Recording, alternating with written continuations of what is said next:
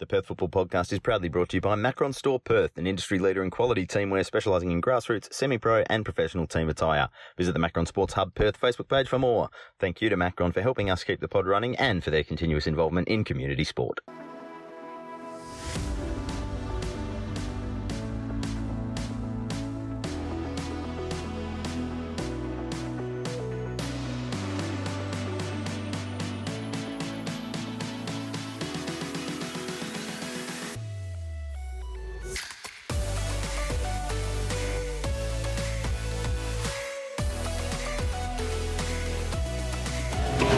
Perth Football Podcast. We're here doing a full time whistle. We've got a special guest who's joining us. Um, we're down here at Grindleford Reserve, joined by special guest Ben Gilby. We've just finished watching Balcatta uh, 0, uh, Fremantle City 1.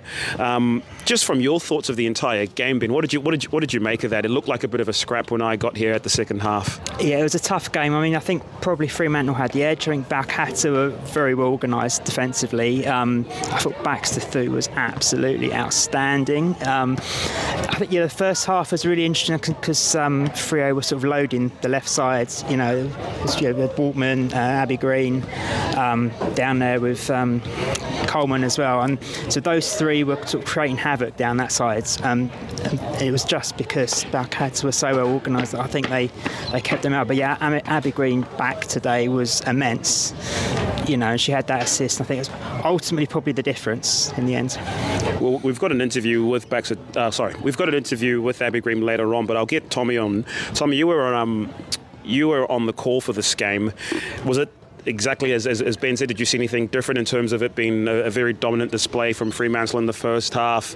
Um, Balcatta kind of just finding a way to sustain it and maybe trying to nick something on the counter? Well, Ben's kind of stolen my thunder, to be honest. Um, thanks, Ben. Um, no, um, yeah, to be, Freo had a lot of possession. They had the better of the territory, I think is the right way to say it. It was a game where Freo were really sort of hemming Balcatta back deep into their um, own half. And, and as Ben said, Baxter was fantastic at the back. EJ Doust was really good in defence as well. But for the most part, Gabby Del Bosco didn't really have a meaningful save to make. In fact, the only real chance of that first 45 was when Tash Rigby sidestepped a defender, got through on goal, and Del Bosco came out and, and made a really big save.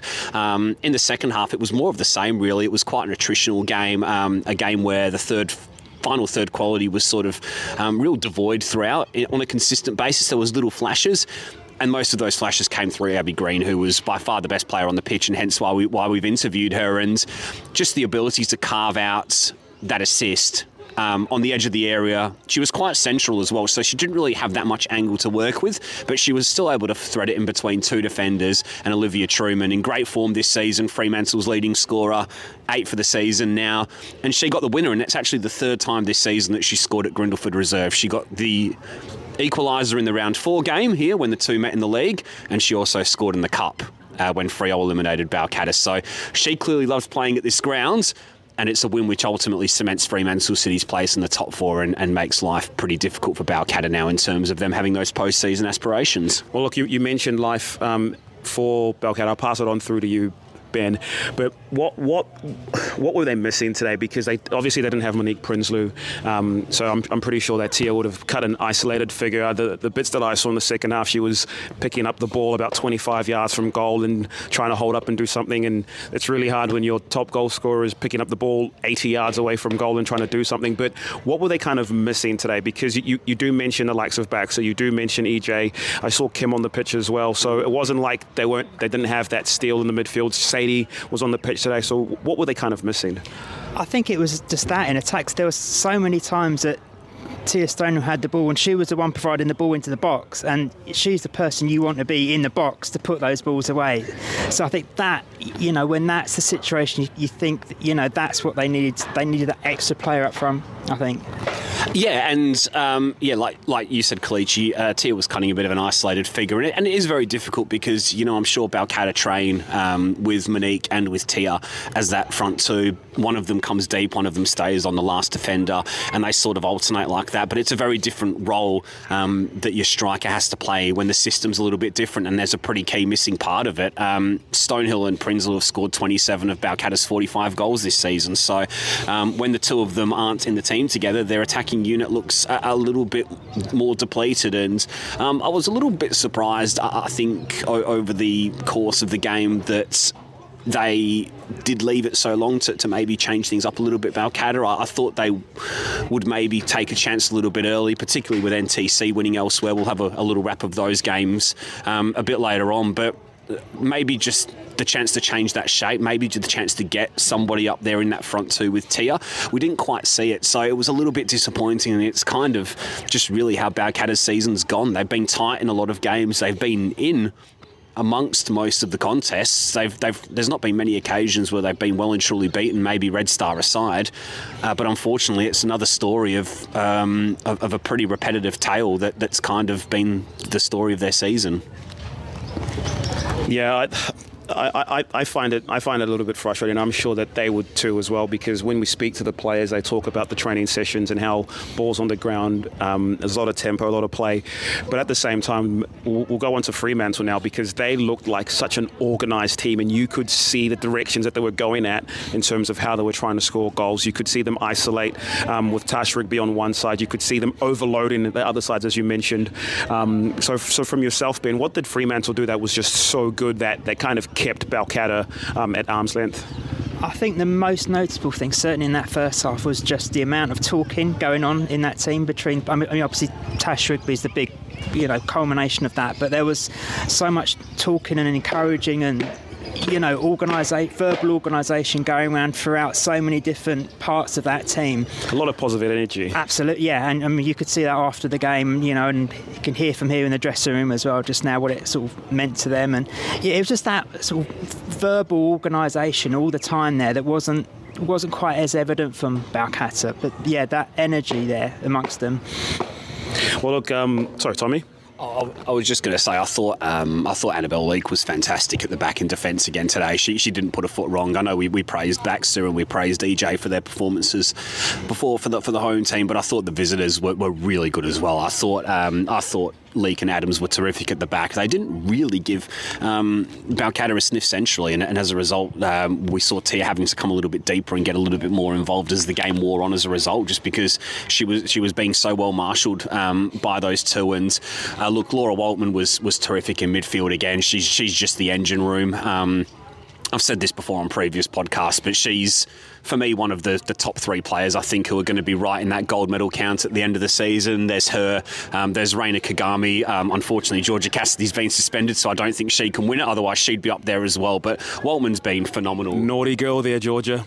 Waltman's been ph- phenomenal this season, and um, I suppose the icing on the cake, as we um, said before, was Abbey Green's performance because throughout the whole game, she looked the one. She looked the one piece of X factor that was likely to carve out the opening, that pace, that burst of speed. Um, that ability to dribble down the left and break lines. And it, ultimately, we're used to seeing her deliver with pace and break lines and real provide that penetration in attack. But on this occasion, she was able to carve out this absolutely gorgeous pass, and Tr- Truman couldn't miss. It was just an easy one for the striker to walk on. And um, as mentioned before, Truman continues her good season, and, and Freo get the win with a, I think it was an 86 minute goal in the end. You mentioned Abbey Green, and we've got this interview that we've had with her a little bit earlier, so we'll uh, cut to that interview right now. Abbey, well done today. Um, awesome performance from yourself. Obviously, you've had a little bit of time away from the team, but you obviously carved out that great assist for Olivia's late winning goal. Um, tell us about how important that three points was today, obviously, to just keep that. You had those back to back losses against Perth and Red Star. Now to have back to back losses, back to back wins going into the end of the season. Um, how important is that for the girls?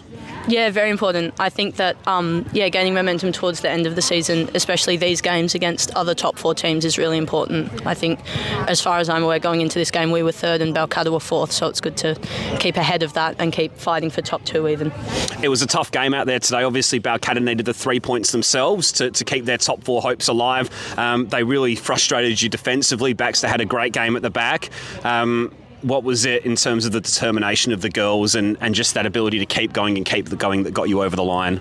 Yeah, I think it was a, a, high energy, very physical game from the start. Backs had a great game, um, as you said, but obviously we knew that we needed these three points as well. And I think that the girls always have a lot of energy going into all our games to just keep pushing till the end. And even after we scored that one, I think our effort defensively was also very good.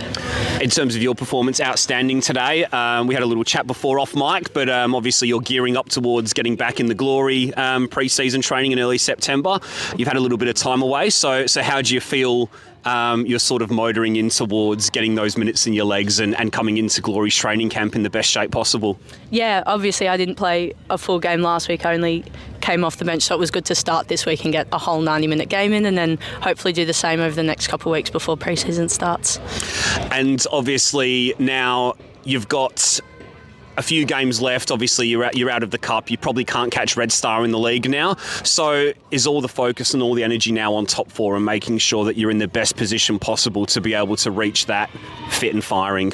Yeah, definitely. Um, cementing our spot in top four is our number one priority, and then if we can get um, a home semi, um, it would be great as well. So yeah, top two is what we're looking for.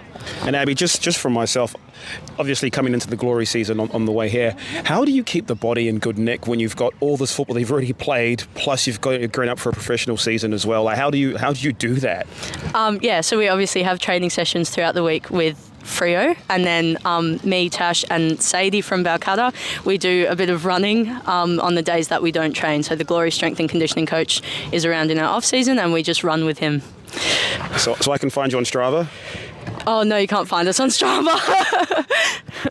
Top class today, Abbey. Well done. Thank you very much. And before we dive back into part two, we just want to send a quick thank you out to Balance and Revive Massage Therapy, our latest sponsors here at the Perth Football Podcast. And if you want to get 10% off remedial and sports massages, just go and say hi uh, from the Perth Football Podcast. Use the code PFP23. Uh, that's PFP23. You get 10% off all remedial and sports massages at Balance and Revive. You can find them in Currambine at 1 Hobson's Gate. All right. Thank you so much to Abbey Green for joining us for that interview. I still find it absolutely amazing the amount of like just how in shape you have to be because it's not easy to play an NPL W League season and then jump in and be in good nick for a Perth Glory season as well. So massive kudos to her. Um, we'll do a quick wrap up of the scores. And Tommy, I think you've got the results from the NTC game. Yeah, so we, we, have not been able to check any of the goals yet because we're doing this straight after the game here at Grindleford Reserve, but it was a 3 0 win uh, on last check anyway to, for, to NTC over Subiaco. So, look, as far as NTC are concerned, they've really taken ownership of that fourth place now with Mum FC and Balcatta both losing today. It means they're six points clear. Um, they've got a game in hand on Balcatta in fifth as well. So, look, with three rounds remaining, I know there's going to be some games in hand that get played during the week, but um, it seems, Ben, as if it really is NTC's spot to lose now. And um, as far as they're concerned, it'll just be about managing those games in hand, the one they've got in midweek. And, um, and if they can do that, then they should be able to solve that fourth spot. Yeah, I think so. I think the only slight question mark I might have in terms of is the fact that the sheer number of games they've still got to play in such a short period of time. I think that's realistically possibly the only chance they may have of dropping that place. But I think, you know, they've got that little bit more consistency that the likes of Mum FC and Balcatta haven't managed to put together. You, you mentioned the, the running on games for them, and I just want to talk about the, fact that they backed it up after a really intense game midweek as well. Um, I know that they have a pretty decent enough squad that they can potentially do a bit of rotation, but it's not easy to go midweek, and that was a really late game on that on that Wednesday mm. night. It, by the time we got out of there, Tommy, it was about almost 11 o'clock, a little bit after 11 o'clock. So to back it up and then to to play. Um, a, a, a, Greg Farrell side and be well drilled and well organised, and to get those three points is going to be huge. And they're going to need to be doing that for the next what? How many how many more weeks that they got with midweek games as well, Tommy? Well, they're basically they're basically playing Sunday, Wednesday, Sunday, Wednesday, Sunday, Wednesday for the next three weeks, I think, until the end of the season. Maybe with the exception of the final round, um, but they've got two make-up games to make. The first of those is on Wednesday night again against Perth Red Star, um, and actually that's a game in which Red Star. Um, could pretty much all but win the title. I know they're, very they're very much there, but if they can win that game, then they're very much holding it with one and three quarter hands. You'd, you'd have to say. Um, um, but look, yeah, NTC firm favourites, and um, yeah, to, to, come off that midweek game, a wet pitch, awful weather in the rain. There would have been some sore bodies after that, getting in bed late as well. Probably 11 o'clock midnight once you've freshened up and everything. You know, full full kudos, and it just goes to show the job that Ben Anderton keeps keeps doing with that team yeah, I think yeah, it's massively impressive. I think as well they had all those um, games in a short space of time in the uh, NTC Challenge on the east east coast as well. So it's just been, you know, high level game after high level game with, with you know such a a young group of players as well to factor in. But yeah, they they've looked really good. The day's other game saw Perth Soccer Club win by four goals to two over Murdoch University Melville. So a little bit similar to today's game, really. A, a big win for, for Perth in terms of just making sure that their top four spot is locked away. They were always going to make it anyway, I think. But um, I think mathematically now that's them definitely in the postseason, and that'll give Pete Rakic a chance to maybe just manage a few players and, and try and get them primed for a potential top four match. But from MFC, they, they also lose ground on that top four now. And look, it's been a, a tough season for MFC. It's a very young squad that they have. They don't have a lot of depth. They've missed some um, some injured injured players at key moments throughout the season. But I think um, I was saying this to Ben a little bit earlier before today's game. But I, I'm very glass half full on Mum FC. I like the direction they're going. I like the football they're playing. And of course, they've got that State Cup final to look forward to against Hyundai NTC at the State Football Centre in September. So I think that'll be a great match. I think it'll be a, a, real showcase between two of the, the brightest young teams uh, here in, in WA, and it, it's kind of fitting, really, that the, the introduction of the new facility in, in women's football here is, is, is going to be opened by two of the best young, talented women's teams in, in the league. Yeah, I mean that's massively exciting. I think also as well, you know, a bit of bit of a wrap to Perth as well because they've had so many crazy injury situation there this year, and to somehow to keep getting the results that they are, despite everything that's going on there, and you know, and despite everything that the they've been faced with, and you know, having to play so many games back to back away from home as well. Although obviously they had the front loaded start, um, but yeah, that's a respect for them for making it through like again, we've been talking about it every single time, and I'm going to keep harping on about it. They are missing eight first team players, the majority of which would be starters in their team or any other team, and the fact they're still managing to get wins I think it's a compliment, a, a, huge compliment to the players, their their attitude, their tenacity, their determination. A lot of those players, we spoke to Pete um, midweek, and a lot of those players are playing close to the red zone in terms of their bodies and probably need a, a, a break. Um, and they still keep backing it up. Um, he's used a lot of the a lot of the under 21s in that squad as well and blooded them there. So that's going to be invaluable experience and minutes. And I just want to just give all the kudos as well to Pete Rakic because the, the job that he's been doing to keep that side in it, motivated. A lot of coaches, a lot of teams could have just packed it in and gone, ah, look, it's just not our season. Um, yeah, but that's a huge credit to him. And I just also kind of, I think it's just dawned on me now that the way that it looks is that we might have, we've got a new um, Night Series champion from last year. We're going to have a new State Cup champion from last year. Um, Red Star probably all but done the league, but that's three different title winners from last year just shows you the like how good the competition has been this year as well. And and like you said, they, they've got a chance now, Perth, to not necessarily rest on their laurels, but to give players a, a much needed break and kind of zoom in and target that top four cup. Well, if they've got the players to rotate, that, that's the question. Whether whether the player they, they've still going to have to put 11 players out on the pitch between now and the end of the season. But maybe it's an opportunity to check out some of the 21s. Maybe some of the players who have had a heavy workload and have had to play maybe more minutes than they'd like to. Maybe a chance to maybe just come, give them a chance to come off the bench if possible. So yeah, it'll be interesting to see how that period's managed over the next few weeks. But look, it's um, whilst Red Star, just to touch on them as well, 11 0 winners on Friday night. We, we, reverted to it yesterday a little bit in the podcast. Reina Kagami with four goals, 20 for the season. Just an unbelievable first year in, in WA. And um, it, it just goes to show. I think Carlos Vega Mena has only lost three games as head coach in his in the last three years that he's been there, and it's it's just a stunning. It's a, just a stunning show, really, of, of coaching from him, of team cohesion and continuity. Um, we, we were all worried that they were going to maybe just drop off a little bit given some of the absences. Losing Larry, the top uh, Walsh, top scorer from last season, um, gold medal winner as well. Obviously with Carla and, and Sean, um, two experienced bodies, um, not there in the centre of the park for differing reasons. That we thought there was going to be a betting in process, but it's just been such a seamless transi- transition. And yeah, Cater and and um, and Kagami have really stepped up to the mark, and they're most certainly a worthy a worthy champion, aren't they, Ben? Yeah, I mean they're I mean, they're just a champion team, full stop. I mean, you, when you watch them and you see the opposition getting chances, you know that unless the opposition take chances when they come, you just know that come second half, Red Star are just going to come up and, and run over the top of them. And that's, you know, that's a sign of a champion team, and that's who they are. Either way, I think it should be an interesting top four cup. I think even though Red Star will win the league, I think we've we've seen today with Fremantle City that they've got the match winners, they've got the game breakers.